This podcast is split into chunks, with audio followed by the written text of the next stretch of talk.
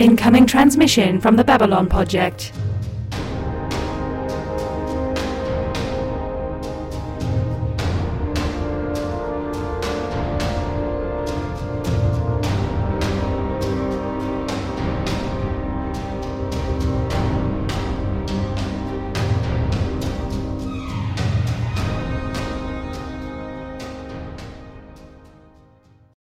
Welcome to the Babylon Podject, our last best hope for trash. This is a rewatch podcast for Babylon 5 featuring two veterans of the show and one newbie. I am your newbie host, Justen. Here to help me along are my co-hosts, Jude and Ana. Jude, Ana, how you doing? It feels like that question gets more and more complicated. Yeah. I never know how to answer that question. It feels simple, and it's never as simple uh, as it should be. A person from the Craigslist came and took away our old couch that had just been like malingering in their utility room today, so that's exciting. Gosh, you're that is that is Living the that, the dream. that is like the thing that I'm like, God, that's what being old is like, isn't it? Fuck you, Justen. Burn. Oh, I was. I mean, mine is so much worse. My I had a good day because nothing hurts. Like that's my day. That's where I'm at now. I, nothing hurts today.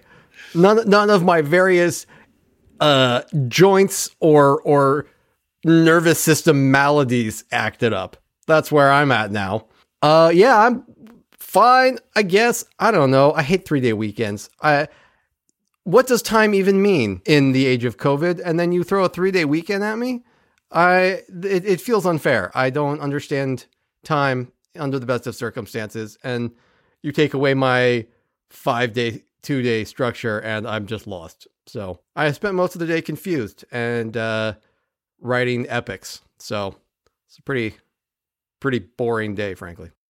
when I, I had to go to the doctor's office because um the the lab so I I went to the doctor's office a couple of weeks ago and got blood drawn for a variety of you know regular blood work type stuff and the lab apparently lost one of my blood tubes Lost? yes that's the vampire tax right there. I'm, pre- I'm pretty sure You don't have any necromancer enemies, do you? i don't think so i don't think so but i had 'Cause to I'm dra- just saying i that had to if- drag if- myself to the doctor's office I don't know. Jude, are you an enemy?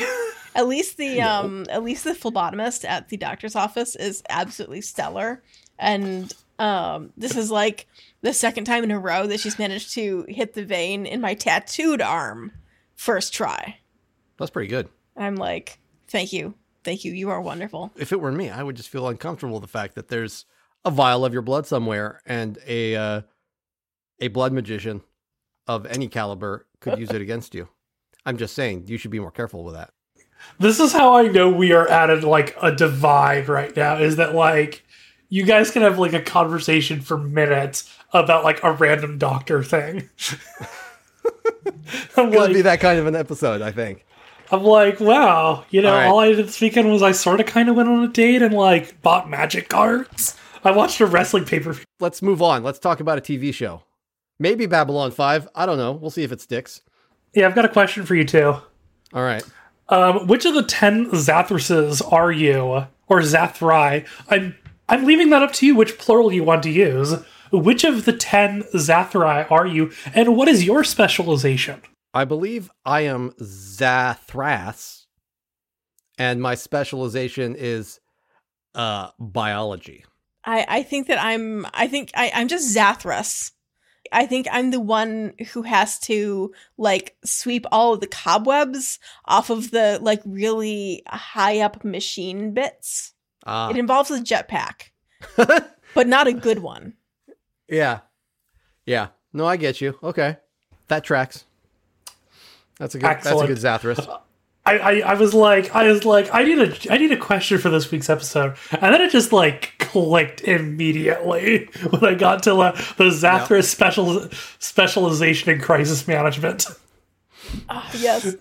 Tonight we are covering uh, two episodes, um, episodes 11 and 12 of season 4, which are lines of communication and conflicts of interest. Ana, you have lines of communication. Take us away. Alrighty. So we're starting. Uh, so I'll I'll note first here that um this is of course written by JMS because we're in season four and everything's written by JMS still, and directed by John C. Flinn III, who has directed a lot of this show. Yeah. So we start the episode with a reminder of the propaganda campaign against the station from Earth as John is watching Fox News and getting angry at it, as one does. Ivanova reminds him that he's just worrying himself up uh, and yelling at the television like an old man and announces that they have a signal from tonight's first plot Franklin and Marcus on Mars. We, we cut to Franklin recording the cryptic message. They're set to meet with the rest of the resistance on Mars, but things aren't going great there overall. Uh, number one, the head of the Mars resistance, estimates that without a major change, Earth will take back all of Mars within a year. Yay. This meeting is cut short by an interruption. Another resistance faction has bombed Franklin, Franklin and Marcus's hotel, uh, leaving 10 civilians dead and presumably all of their luggage destroyed. Number one is Furious. Uh, this and other bombings have been staged by a uh, the resistance faction from Earth who don't understand the long term politics here on Mars. She reminds the bomber that she's in charge of operations here on Mars, and there will be dire consequences if he forgets that again. At the meeting of the resistance leaders, Franklin speaks for Sheridan and the station. Sheridan is offering an alliance and will support the resistance actively if they agree to overthrow Clark, but not EarthGov overall. Additionally, if the resistance follows orders from the station, no matter how strange, Mars will have full independence once everything shakes out.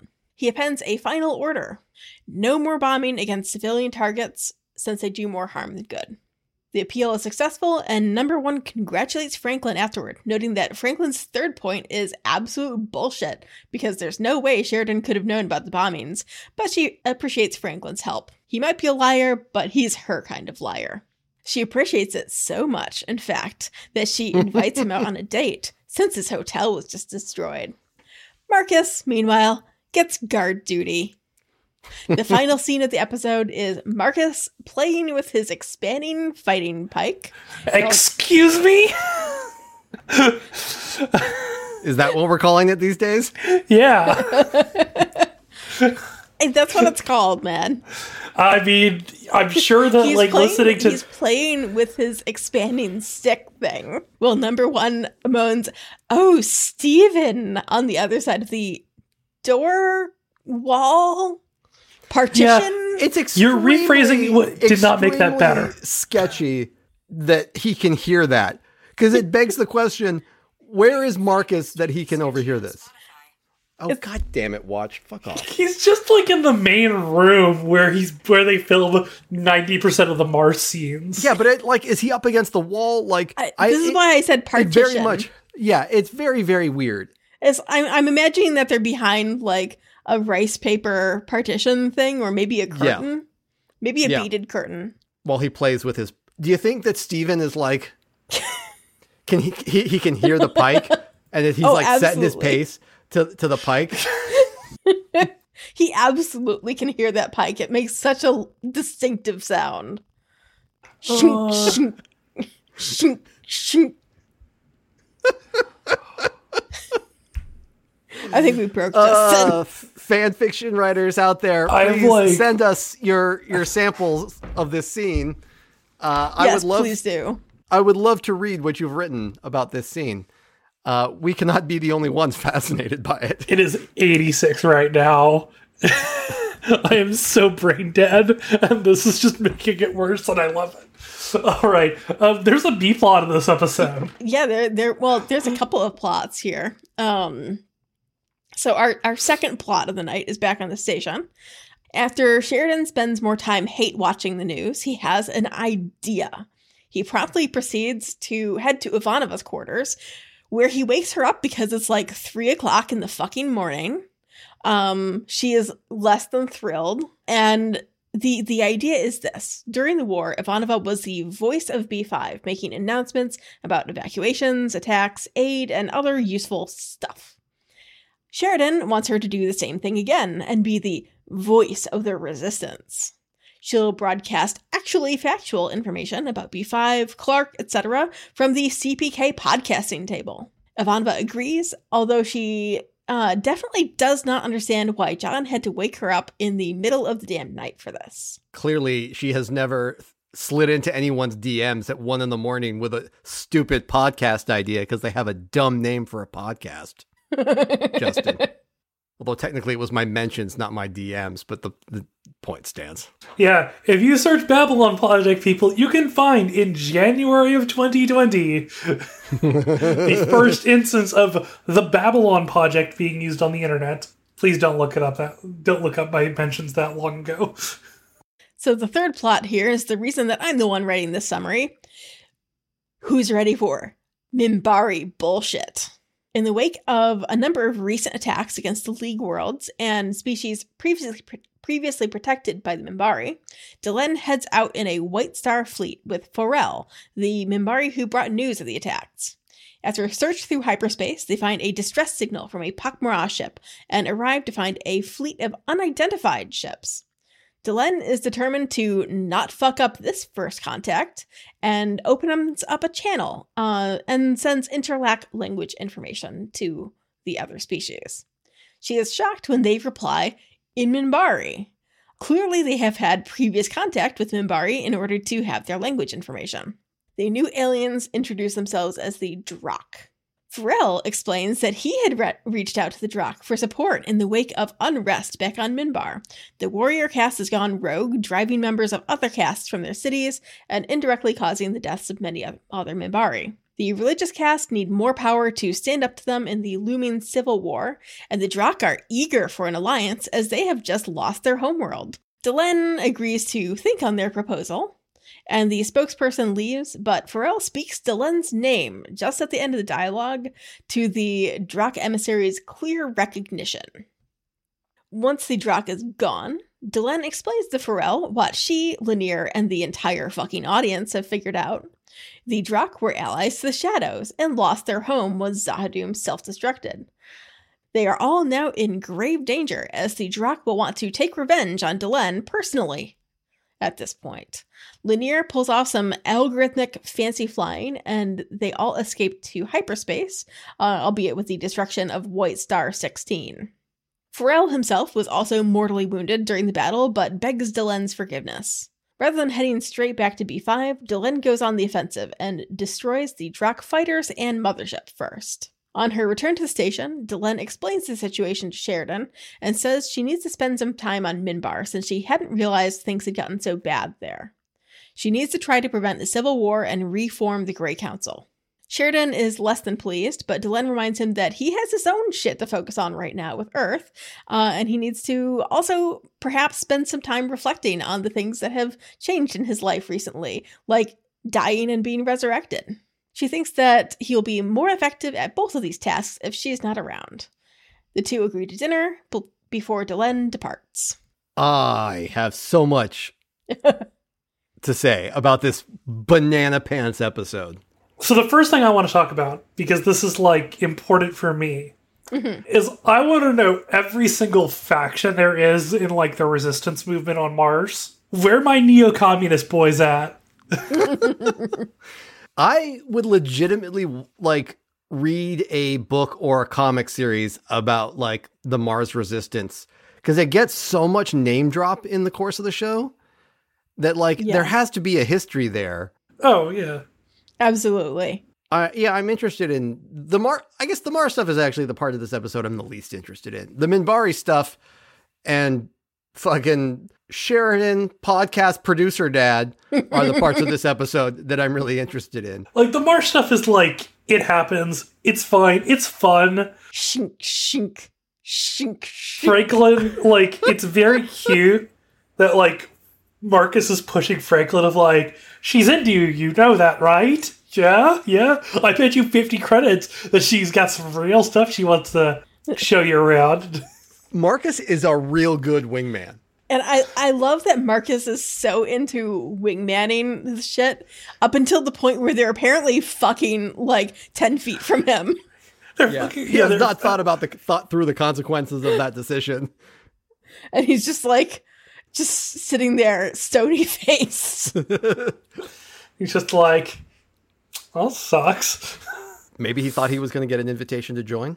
I like that, like, in half of the notes that I have for this episode, it's literally me and Ana just thinking the same things. Yeah. I so one thing you left out of your note. So I want to move on to the Minbari thing. Are we done with Mars? Are we? Are we done? the There's moment, literally yeah. nothing to say else to say about Mars except it's gross that Franklin is getting laid, but apparently it's good for him. well, I'll say I'll say that number one is definitely wearing Lyta's coat. Yes, Um, absolutely. oh, yeah. And, and like, looks better also, in it than Lyta does. Nothing against Yeah. Lyta, but yeah, also, Just like, saying. number one is, like, really hot when she's angry, and I'm gonna go to horny jail now. no, Yeah, I, I'll she- second that. I'll second that. Absolutely. Yeah, absolutely. And she also has like peak 90s hair, but like in a good way somehow. It works Yeah. for her. She she has killer bangs. Yeah. Yeah. Yeah. With the like bangs and the like where it's all like fluffed up and it's got the like roots and like highlights and it it works for her. It shouldn't, but it does. Yeah. Yeah. So I have two points I want to make about the Minbari thing. First, you left out one one thing I think is important to note about the uh, Forell, Yes. which is that in order to get Delenn to meet with the Drakh, uh, he pulls a gun on her oh, and it's yeah. like, "Oh, by the way, I set this up.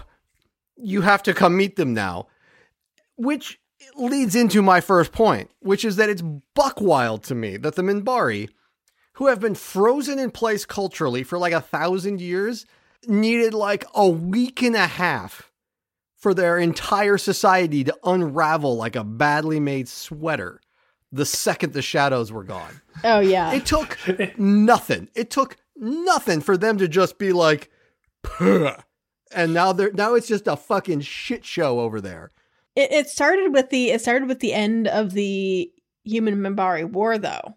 I mean, yes, if you want to poke holes in my very funny theory and sha- and and sweater analogy, then yes, fine. It's been fraying for a bit, but it was Yeah. like it really hit the skids when when the shadows departed.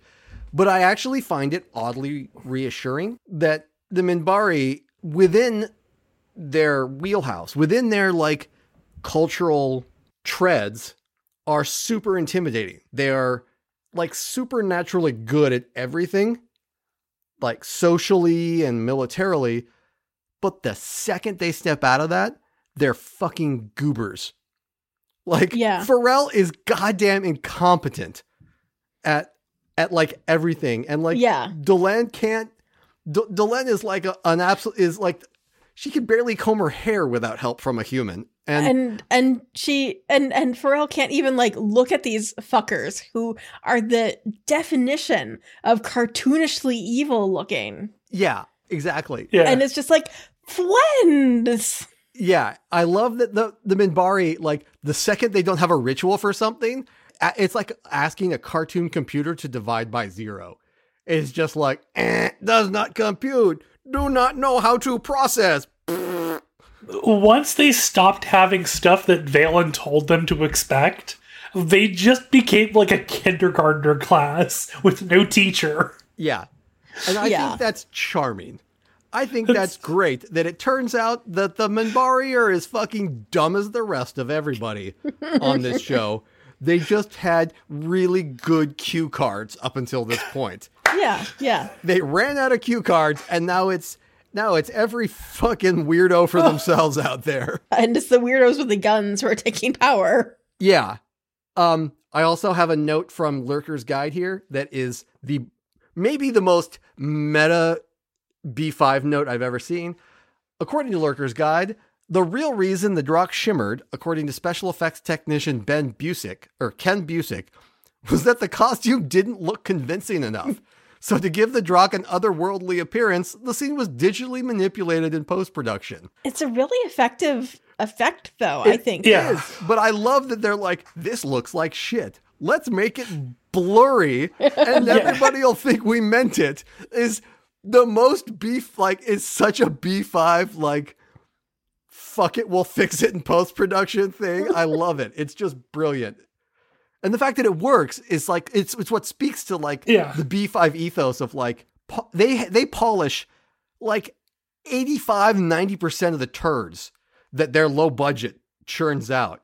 And it's really like a a compliment. I'm not trying to be shitty about it. Like it's an enormous compliment to the production staff of this show that they take the limited budget and inconsistent production of, of, a, a network sci-fi show in the 90s and make something that works as often as it does. And this is a great example of that where they're like, "Whoops, this costume looks like butts. Eh, we'll just blur it." And Yeah. bam, it works. And what's wild is that I think that they came up with something that I think that the Drakh are one of the pieces of uh, special effects that hold up the best to Yeah. now. Mhm. Um, it's such a it's it's such a Yeah. simple effect, and also I I would be really challenged to think of any other sci-fi monster that has had that effect. It's super unique in my memory. Yeah. It's very distinctive for sure. I like it. I I think one of the things that the thing that it reminds me of honestly is um if you've ever watched any of the CW DC shows, it reminds me of like this a similar effect they use for like any of like the speedster supervillains, Mhm. like the the reverse flash or zoom, and it works because it doesn't get overused. Um Yeah. and it just looks creepy and it's great. That's fine. It's really effective. Yeah, it's like it does not overstay its welcome in this episode. I'm sure we'll see the Drakh again. They're our new Power Ranger villain of the week. I also do like that, like, the entire, like, Minbari strategy for their fight is like, we're just gonna Death Star trench run this shit. Yep. Oh yeah. and and Lennier's a fucking genius, right? Because he was able to program that in to the computer like so rapidly. We've previously established though that Lennier is a mathematical savant. Yeah. Yeah. I Yeah. love that. I love and that like that they- canonically is established. Yeah, back in the the the like what season one? Yeah, when he was going When he was out playing cards. with Londo. Yeah, when he's out to drinks with Londo and he's telling Londo about how he's he's super good at math and can hold all these these numbers in his head. I love that that callback to the uh the space the alien dicks episode. Mm, good memories. I have a question. This should be fun. So I have a question about the White Star Fleet. Mhm. When a white, because they do not name the White Stars. when white st- when a White Star is destroyed, does that number just get reassigned um, to like? Does every White Star move down a number, or is it just the next one they make that gets reassigned that number, or do they leave these numbers vacant? I That's a think good probably question. I so one. I think yes. I think I it's think the last one. any of those options are hilarious. I think it's the last one. I think they just leave it va- vacant. That seems rangery to me. Two, I think it's super dumb that they don't. I think it is both super dumb and con and like hard to believe that they don't name these ships because nobody loves dumb names for everything as much as the Minbari and humans do. Like humans will give everything a fucking acronym for lack of anything else to call it. And the Minbari have over dramatic names for everything. So there's no way. Yes, it might be White Star 16, but you know that the crew of White Star 16 call it like, I don't know, like Tiger Tail or fucking, you know, the rampant Schnushnak or whatever, some Minbari animal. I don't know. You know that all of the ships have a name, and the only person who calls them by their number is fucking Delenn because she's she's like too cool. Like nobody will actually use the official like the names everybody else uses around her. So she's just like White Star 16 and like off in the corner one's like, which one is 16? That's the Schnushnak. Oh, right, fuck. my that's my that's my head canon. I could also I could also see on a more serious note on that, I could also see I'm that being like completely serious. Yeah, I, I could definitely see them having like nicknames for the ships. I think there's also meant to be a certain amount of interchangeability between the White Stars and the White Star fleet, where like a group of Rangers or whatever would just be able to like hop on a random White Star and like not feel like a ton of attachment to like that specific ship because it's just a White Star. The Zip Star. Yeah, which which as we which as we've determined throughout Babylon Five, the more white stars you have, the easier they blow up. It does seem to be the case. They they are the ship variant of the inverse ninja ninja law. Yeah. Yeah. One one white star, invincible. Ten white stars, TIE fighters. Pretty much, yeah. I do love how like Delenn leaves, and it is literally the meme of, well, Delenn left, and she's all of my self. She's like all of my impulse control. Yeah. So I'm gonna start a podcast network, Yeah. and it's like three days. Yeah. What is it's he's he he he becomes the meme of like every white guy with nothing better to do with his free time. He starts a podcast. but uh, what should we call it? The I I do like the entirety of the bit of just like John seeing a problem, developing a solution to it, like in the middle of the night, waking up Ivanova, who is just like, "You woke me up for this shit." Yeah. I've been here before, John. Yeah. I you can tell yeah, I got dressed for this, yeah, I can't believe that they don't which is the like most relatable mood. yeah, you can tell it's a it's a show that predates really predates the internet because there's no like he can't send her an email. He can't fucking like slack her about this.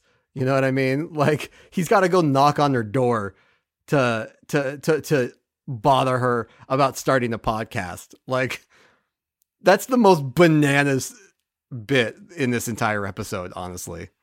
It's more preposterous than Franklin getting laid. I think one of my favorite bits from that particular plot, though, is that like I think that the Ivanova Sheridan shippers had been bothering JMS so much at this point that like I think that that whole thing was was constructed in order to have Ivanova say, "I have no interest in you. You have no interest in me." That would be funny if true. That it's JMS specifically saying "fuck you" to to the to their shippers. That's a thing JMS would do. I bet. Yeah. because it's it's like being absolutely explicit in canon that like be- because I think at that point there were a bunch of people being like, "Oh, Ivanova is secretly pining for Sheridan. That's going to be the next plot arc is a love triangle," and JMS being like, "Y'all No. are the worst." Yeah. I, I do love how it's just like we, we it's just canon that like Ivanova dresses like dresses her best for for bed, which I think it like makes sense because it is the one time where she gets to choose where she what she wears really. hmm Well, and if you got interrupted as much at bedtime as Ivanova did, you'd want to look your best too. Like, I think it's pretty canon in the show that Ivanova spends, I mean, like 30% of her nights getting woken up. So she might as well look great. Yeah, because she was like, "Can't I just sleep through one night?" Yeah. I really appreciate Franklin getting getting some action with somebody who's not a patient of his. I think it's I think it's very Yeah. good. Yeah, I, I do appreciate that for once Franklin is involved in a relationship where he is demonstrably on the other end of a that power of a power dynamic there Yeah, where she could easily kill him and have no consequences. yeah, absolutely. That's cool. I think it's I think it's like it's a it's a healthy relationship. Like Franklin gets like a lot to do in this episode, and it's good. Yeah, yeah, we've got some good. Now that he's actually been being given plot as opposed to B plot, Hmm. he's getting he's getting some good screen time. I also really like the guitar riff as Lennier blows that drop mothership out of the sky. Yeah. Um, it really amuses me. Yeah, yeah, yeah. So one one of my last notes here is: is it just me, or does Forell like somehow look like Doctor Frank-N-Furter? I think this is just me. It's just a little weird. Like there's there's like an uncanny valley of like you recognize him from somewhere, but as somebody who is like who, who did look him up, he's like not from anything. He literally has like seven credits. Yeah, it's the like deep set eyes thing, or like whatever they've done with his like makeup for the eyes, and then the face shape. Like every Mhm. time I see him, I'm like, is that Tim Curry? No, it's not. That would be crazy. Okay. Uh, Twitter poll that I would like to put on the Babpod Twitter account, Justen. Uh, which Yes. which '90s f- star that was never on Babylon Five do you wish had been on Babylon Five? Tim Curry. I certainly I'm Tim Tim Curry. Tim Curry would be an option, but I'm curious what people would would say. I don't know what what you you would have to give me a list of options. Uh, for, Calista like. Flockhart, Tim Curry. Uh, let's get two more. Uh, who else was real big in the '90s? Ricky Martin, Oh God, Vito. Jared Um, Leto. Yes, put Jared Leto on there. no, I I'm absolutely vo- vetoing Jared all Leto. right. Um, who else do we put on there? Uh, Anyways, I am I am I am using because we haven't done this in a while. I am reserving my right to to invoke the "Hey, I know that face" because we don't know this dude's face. the the dude who played Forell, his name is G.W. Stevens. He has eight acting credits on IMDb. One of those is an X Files episode where he is second British crew member, and his last acting credit was a was a movie called Band of Pirates Buccaneer Island, which honestly I haven't watched the trailer for, but it looks like a low budget skid flick. well, you take the work you can get. I'm just choosing to not watch it, and I'm, I'm like, my imagination is better than anything that like I'll actually watch. That's valid. We got anything else we want to talk about for this episode? I have one last thing that's a, a uh. real thing, I swear. So Delenn has that yeah. that line about how like you know humans are dangerous before they because they form communities and etc which like it's one of those lines that like sounds good but then if you think about it for like 10 seconds you're like what the fuck that makes no sense Yeah, Yeah, it doesn't like it doesn't hold up. There's yeah. a lot of because Minbari form communities the mean, every species forms communities. yeah The purple and the green are communities. Like, yeah what's your fucking point, Delenn? the thing you could draw from that is that like humans form very tight knit communities like on whims. As a species, like culturally, as a species, we anthropomorphize and bond onto things even if we shouldn't. but yeah, the, like Delenn's last speech really doesn't make a lot of sense to me In this episode, in like a vacuum. Yeah, It's sort of just like we're it's sort of like Jim is like, I need to push these two apart for a little bit, yeah. yeah and I need to I need to like find a reason for it. they, Yeah. they each need to go like do their own shit There's been a lot of sort of hand wavy writing in these last couple of episodes. There's been, yeah. I'm just gonna leave we're, it at we're, that. We're past the halfway point on the season, right?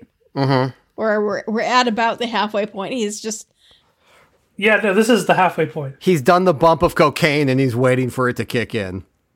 Yeah. yeah, All right. Uh, are we ready for conflict of interest? sure. All right.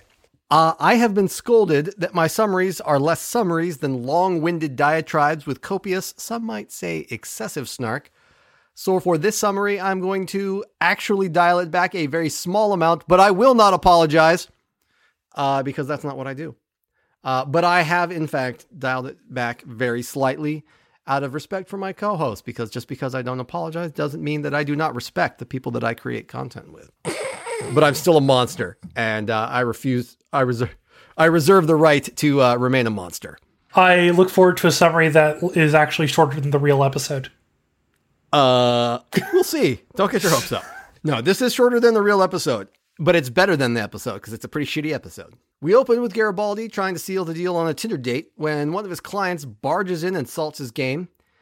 Garibaldi pretends he's another client and tells him he'll call, wink wink, before he can but before he can get a word in, the new client rails on him. 3 weeks he's been waiting for word about his daughter, much to the client's surprise and ours frankly. As soon as he can get a word in edgewise, Garibaldi produces said daughter like a magician, pulling a quarter from your ear. The man is completely incredulous, even more so when Garibaldi hands him the bill, which is only one third of what he was expecting. Honestly, so are we. Kind of kind Garibaldi is not an experience we are prepared for, nor frankly a welcome one. In the background, his recruiters against Sheridan watch the exchange and plot nefariously. They don't actively do the villain finger twiddle and laugh, but I mean, it's right there. It's just shy of being textual in the scene. Elsewhere, new security chief Zach Allan arrives in Sheridan's office to find him lurking dramatically in the dark, as I guess is his thing now, uh, and gives Zach an unpleasant task relieving Garibaldi of his link, weapon, and security codes. which he has neglected to turn over since quitting as security chief. That seems like a gap in procedure, but we're going to let it go. Allan seems totes thrilled to be handed this uh, this task, but he acquiesces after some minor complaints. He tracks Garibaldi down at his customary table and kills his buzz after having a good day of returning the guy's daughter and asks him about the items. Garibaldi is happy to relinqu- relinquish the identicard and the link, but tries to smarm his way out of giving up the gun. Allan, honestly, with a great deal more spine than I typically attribute to him, insists on both the main and the backup piece being returned, and Butthead Garibaldi is back, giving him a real dirty guilt trip about it. Back in his quarters, Garibaldi settles in to watch Daffy Duck and eat spaghetti, which is basically what I did when I was nine, so I guess that makes sense it would entertain him, when he is rudely interrupted by the aforementioned nefarious chaps who have a mission for him. Someone is coming to B5. He or she has meetings and they want to get in, have the meeting, and get out without any record of them being there. Also, said meeting is likely to get rough. This seems like a setup for a very sketchy date, but it's a business meeting, apparently. The whole thing sounds very legit, very up and up. Salty about being deprived of his guns he had no business keeping in the first place, the petulant Garibaldi agrees. He leads Wade, our villain, through some back tunnels to avoid detection until they reach a side door into the arrivals area whereupon he produces a copy of the identicard he turned over to Zack. Because for all his bullshit guilt trip to Zack, he's an untrustworthy ass wagon and really didn't have a moral high ground to stand on. They enter, and Wade points out their contact Garibaldi's ex Lise, who is apparently now married to Wade's boss. Back in Garibaldi's quarters, we find Garibaldi scolding the woman who owes him absolutely no explanations for the simple fact that she exists in the space he exists in and has offended him by existing on terms he didn't like.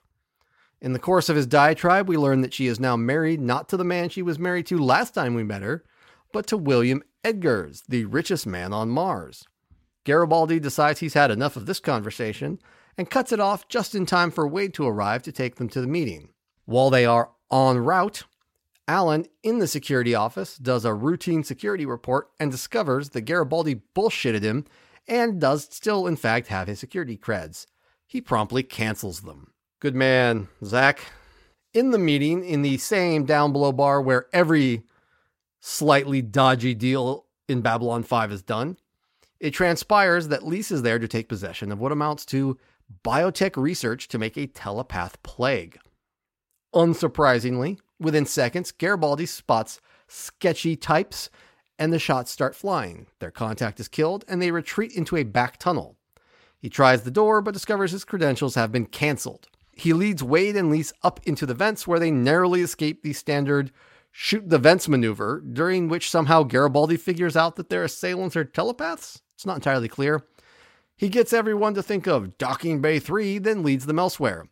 He sends and Wade to get fake IDs, then circles back to Docking Bay 3, picking up Allan and security along the way. When they corner the telepath, they say, to the future, and then crunch down on cyanide. As a side note, it seems like they'd have more sophisticated ways to self suicide. Self suicide is a redundant phrase, I'm realizing now. To commit suicide, then cyanide, but whatever. Hey, it's effective. Later, Sheridan takes Garibaldi to task about the chaos and says that if he makes any more messes, he's done on B5. Back in his quarters, Garibaldi finds a message from Lise Hampton and deletes it unceremoniously, like a tantruming child, but he does not delete the message he gets the next morning from her husband, who offers him a message after his successful mission. It would mean going back to Mars, but after Sheridan's threats, there's no reason not to. He accepts. In our B plot, very small B plot. Franklin enters the former War Room, now the CPK podcasting station, to find it transformed into the voice of the resistance and struts his way over to Ivanova. I shit you not, he struts. It's real gross. Don't watch, just cover the TV. Uh, he is covered in glory at his successful Mars mission, and in yet another blow to our sensibilities, he covers himself in glory again by solving Ivanova's problem. She complains about not having enough power to broadcast the voice of the resistance's signal all the way to Earth. Franklin, very sensibly, suggests why don't they just use the power from Epsilon 3? Ivanova is as disgusted as we are that Franklin has solved her problem for her and promptly leaves to go down to Epsilon 3 and, and find a solution. On Epsilon 3, Ivanova is met by Zathras? If you're confused, so is Ivanova. She asks Zathras how the hell he's here when he went back in time, and then the Muse Zathras says that was Zathras. He's Zathras, as, that, as if that explains fuck all. But that it's okay to be confused. There's 10 Zathrases. Zathrii, whatever. Uh, that's not at all a satisfying explanation, uh, but she lets it slide and asks for help, and he immediately understands she needs power. They go get it set up, and then he complains like a Zathras. She returns and hooks the power up, the power transfer up, and proceeds to begin broadcasting as the voice of the resistance all the way back to Earth. The truth is back in business, as they say. And that's it. I mean, there was a single fun scene with, I mean, barely a scene with G'Kar and Londo talking about some stuff, but we can talk about that in the analysis. Well, did I satisfy you? That was nicely done. Thank you. That is acceptable. This episode, I kind of hate this episode. I hate I hate Garibaldi so much in this episode. Yeah. So much in this episode. There is not one minute of Garibaldi I don't hate in this episode. Even when he's doing like a good thing at the beginning, it he, He can't help it. but be a piece of shit about it. Yeah, he can't help but be a piece of shit about it. And because it he all could have like texted that dude there. and been like, "Your daughter is alive," and he would have still been able to see the happy reunion and everything. Yeah, he, he tortures this guy for his own moment of joy. He literally does it specifically so that he can enjoy this moment. Like this guy's a fucking television program. At, I'm surprised he doesn't have his phone out doing it all for TikTok. And it only gets worse from there. The entire scene where he drags Lise back to his quarters to yell at her for like unclear slash not being who he wanted her to be, like as a person existing in the world, is such a fucking aggravating scene. And you just, you just hate Garibaldi so much in that scene. I can't even with him. I, they are, and what's really disappointing about this episode is that I don't think you were supposed to hate him in this episode. No, you're supposed to be thinking like, oh, he's somebody who's being like pushed out and he's reasonably angry. And like you're supposed to realize that something's up with him and that he's maybe not to be trusted and, and but, Yeah. but it's like you're not supposed to think he's like an utter piece of shit. Yeah. But yeah. his every interaction with Lise is super gross. Yeah. The, And the only interaction with Lise that I like is I. So you called out the thing where he like deletes her message unlistened to. I actually didn't mind that. That I feel like you know in a at least in a emotionally healthier character, that would be like a decent thing of like okay no like it's over you know yeah, but he's we're not, done he's not deleting it because it's over. He's deleting it because he's trying to maintain the last word. He's tantruming. I mean, Yeah. I, I take your point. I absolutely 100% agree with you that in in an emotionally mature character, as you said, not, choosing not to engage in in a behavior that's unhealthy or stepping out of a relationship that you recognize as not not being good for you is is good. But that's not what Garibaldi's doing. right It's a tantrum. You also raised a point, Justen, um, that I want to talk about the Daffy Duck thing real briefly because while while Yeah. we're analyzing Garibaldi's weird fucking character, um, yes at some point we have to sit down and like try and figure out what the fuck JMS is trying to say with Garibaldi and the fucking Looney Tunes. But I will tell you this: that specific Daffy Duck cartoon was chosen intentionally. JMS fought Warner Brothers for every second of it. oh my god It wasn't chosen at random. It was he wanted that specific Daffy Duck cartoon, that specific one, and that he fought Warner Brothers for every second of it. I watched this episode literally less than three hours ago. I could not tell you which what de- what cartoon what what scene it was. I know it's the, it's one of the ones where it ends with um Bugs saying I'm a stinker. Right. It's yeah. It's the one where it's breaking the fourth wall with like the like with with uh, Bugs is like the animator, which is just like, what are you trying to say here? This is so. Here is my theory on what this means for Garibaldi as a character. I think Garibaldi is that person who is way attached to children's cartoons from his childhood and spends way too much of his life on like Twitter hashtags and subreddits, uh, talking about whatever whatever new adaptation Oh no, Uh, is he is he of a his- brony?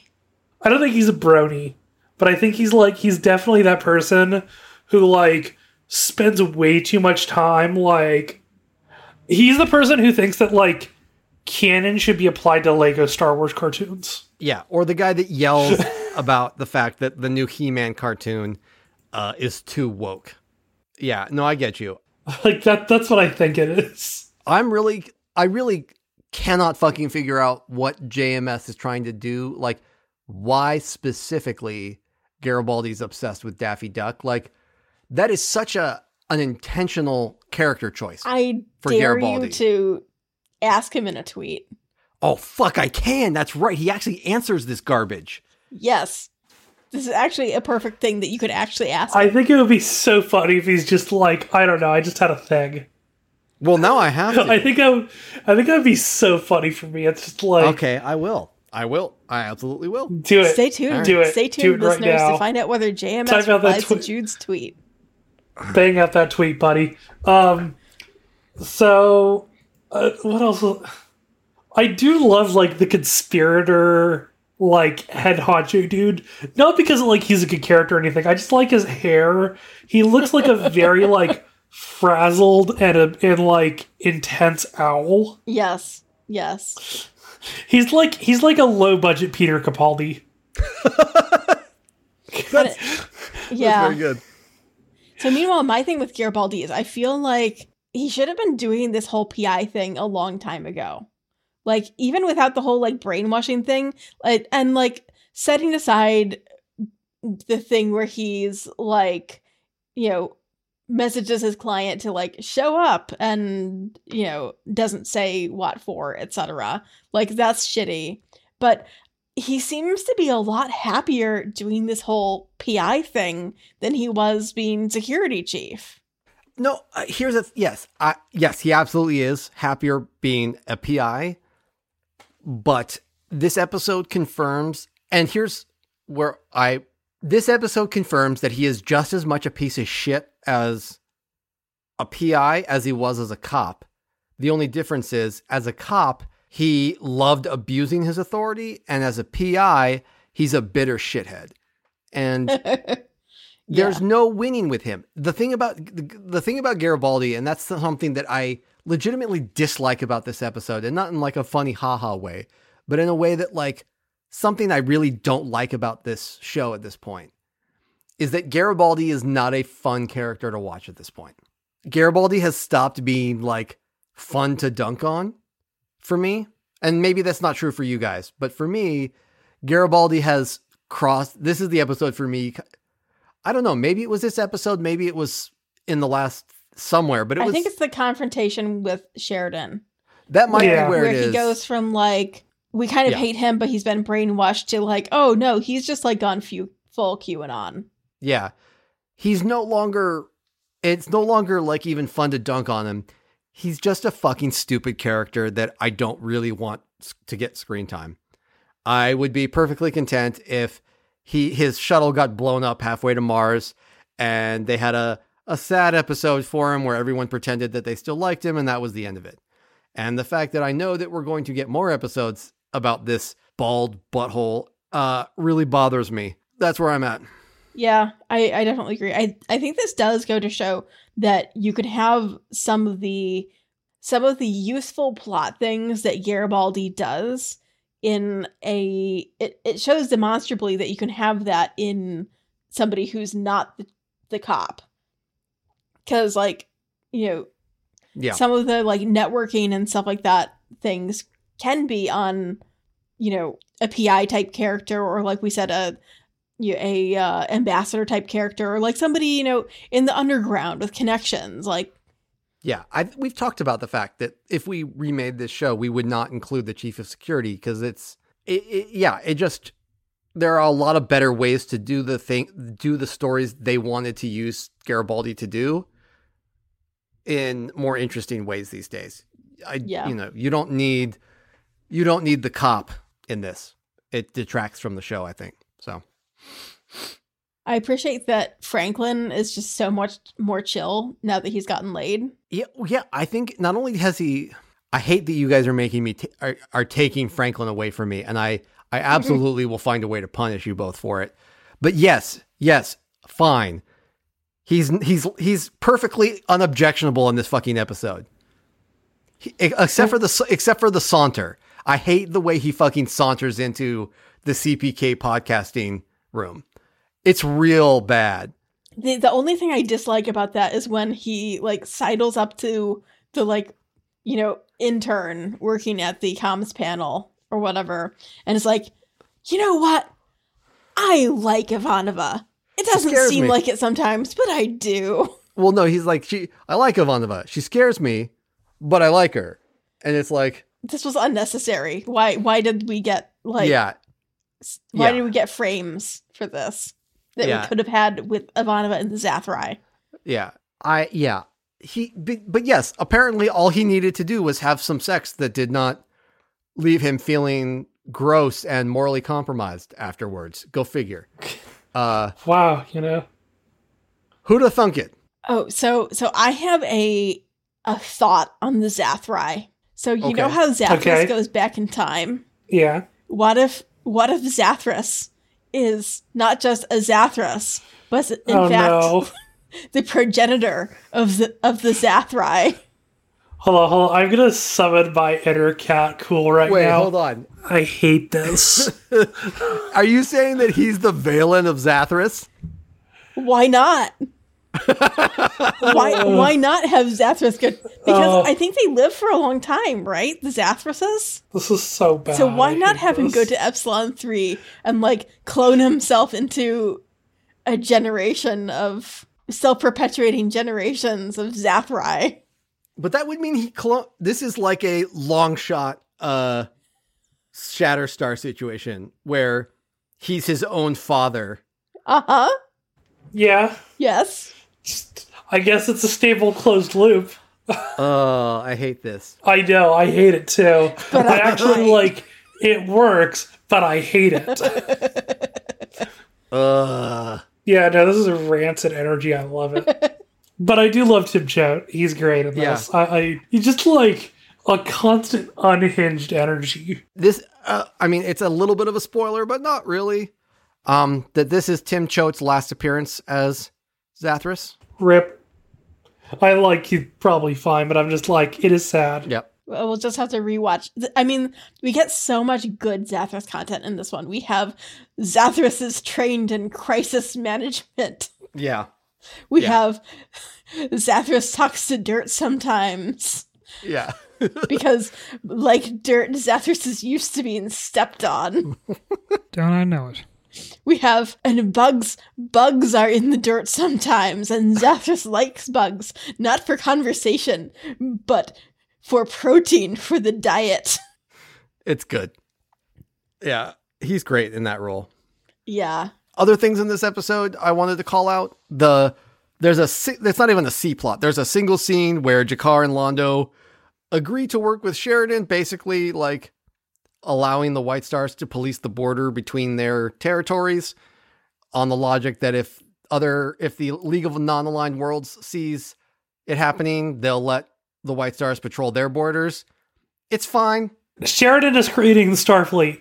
That's really what he's doing. I mean, really, what he's creating is the Coast Guard, I mean, which is the nerd, which is like, which is the true deep cut nerd favorite service branch. But really, he's just creating Starfleet here. interesting take.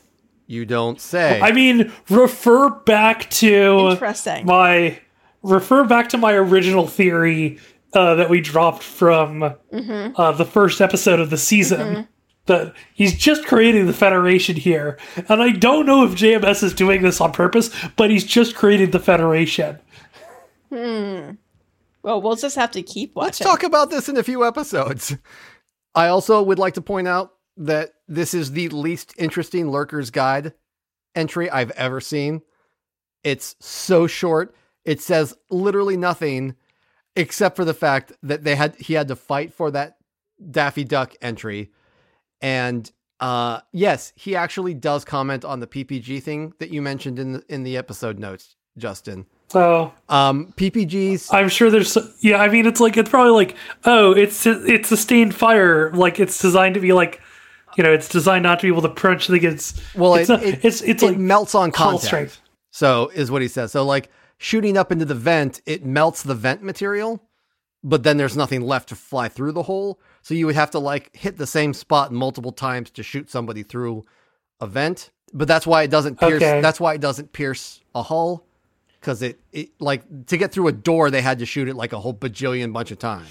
Yeah, no, I get it. I get it. I was just like, I, I was just like, as soon as I wrote it, I'm like, I know that somebody's gonna well actually me on this. Yeah. but it even with those, even with the answer to that question, it remains a spectacularly lame lurker's guide entry, which is appropriate for how fucking lame an episode this is. Uh, lar- the Garibaldi parts, at least the Zathras parts, are are very good. Also, uh, William Edgar's like refers to his company, like his actual business as my organization, and nobody who ever refers to anything as my organization is doing anything that is above board. Yeah, I Yeah, was going to say your organ is nothing called nothing referred to as my organization lacks a hit squad. Yeah. Um. Also, like, um, hmm, who has a big beef against telepaths, and who has like a big problem with the way things, or, or who has a big hand in like the way things are being run on Earth? I couldn't guess. I wonder what could be going on here. Hmm. Hmm. Hmm. Yeah. And meanwhile, and meanwhile, we've got Garibaldi, who has been, you know, uh, brainwashed by Psi Corps. yeah. Oh, so there, there's there's one bit in this that always makes me like facepalm a little bit, which is like the the conversation between Zach and Sheridan, where Sheridan's like, "Why have you not like collected his gun and badge?" And- This is like a cop trope. Right, right. And and Zach is like, well, because I thought he was gonna come back, because he's my buddy. And Sheridan's like, well, that being said, like, you have to go fucking get them. And Zach's like, oh, I don't know, boss. I, I don't think that's gonna go over very well. And it's like, okay, Zach, the fact that you know that this is not going to go over well when it is literally routine procedure should be extremely telling to you. Like, think about this for one second. Like, perhaps the perhaps the vibe you're getting where Garibaldi will not want to give up these items is why Garibaldi should not have these items. Yeah, exactly. Yeah. Garibaldi. I hate the fact that Garibaldi uses such an intense guilt trip on Zack about giving up his guns, and then immediately turns around and is like, ha ha, actually, I kept a copy of my Identicard, and I'm going to sneak around the station. It's so, and, and Zach's response to it is so perfect, where he's like, you fucking piece of shit, delete. I don't care what you're doing Yeah. with it right now. Oh, because that and that's that's great though because he's like completely burned that relationship. Like Zach was like very close to being ride or die for Garibaldi here, Yeah. and like Yeah. Garibaldi went behind his back, and now Zach's like, "Fuck you, Garibaldi." Yeah. Yeah. Like- he's absolutely burned Zach on that. Yeah, which is a really impressive thing to be able to do. Yeah. I mean, God, yeah. How do you. Zach's like a puppy dog. You really got to work hard to, like, you know, ruin that relationship, but Garibaldi manages it pretty, pretty effectively. Yeah. B- Garibaldi has not found a bridge that he could not burn. That is the most succinct summary of his interpersonal relationships. especially in this episode, because he's literally burning every bridge in sight. Um, Ana, as our as the creator of our wonderful show art, um, I would like I would like to ask your opinion. How bad is the pod is the album art for the Voice of the Resistance? oh, we've already seen it, right? yeah, no, And exactly. it is so bad. Right, exactly. That's what that's it's so bad. It's got like, like- Ivanova's like- face in like one corner, and it's the it's like uh, it's basically borrowed from the like "Stay tuned" thing. And it's just like it's got Clark with like a little X through it, and oh, It's so funny. It's not. I would not highly rate it. No. I could I could see Corwin just sitting there and being like, "Graphics design is my passion." Oh, Oh, Corwin got his got his oh. AA in Photoshop. Took an online class. he's got like his he, his minor at like whatever the Earth Force equivalent of West Point was was communications. Yeah, yeah. Oh god, that's really funny. I don't have a lot that I'm like very like passionate about on this episode um, that we haven't already talked about. Yeah, I, I, we covered all the important stuff. This episode, as I said, this episode, the Zathras bits are gold. Uh, Garibaldi fucking sucks and not even in the fun ways anymore. And that's about.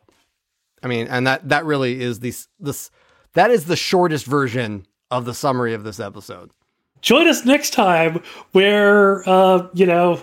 I mean, I'm looking forward to our next one where Sheridan like moves on from like war crimes to like I don't know what he's doing. He's basically running like a full CIA psyop.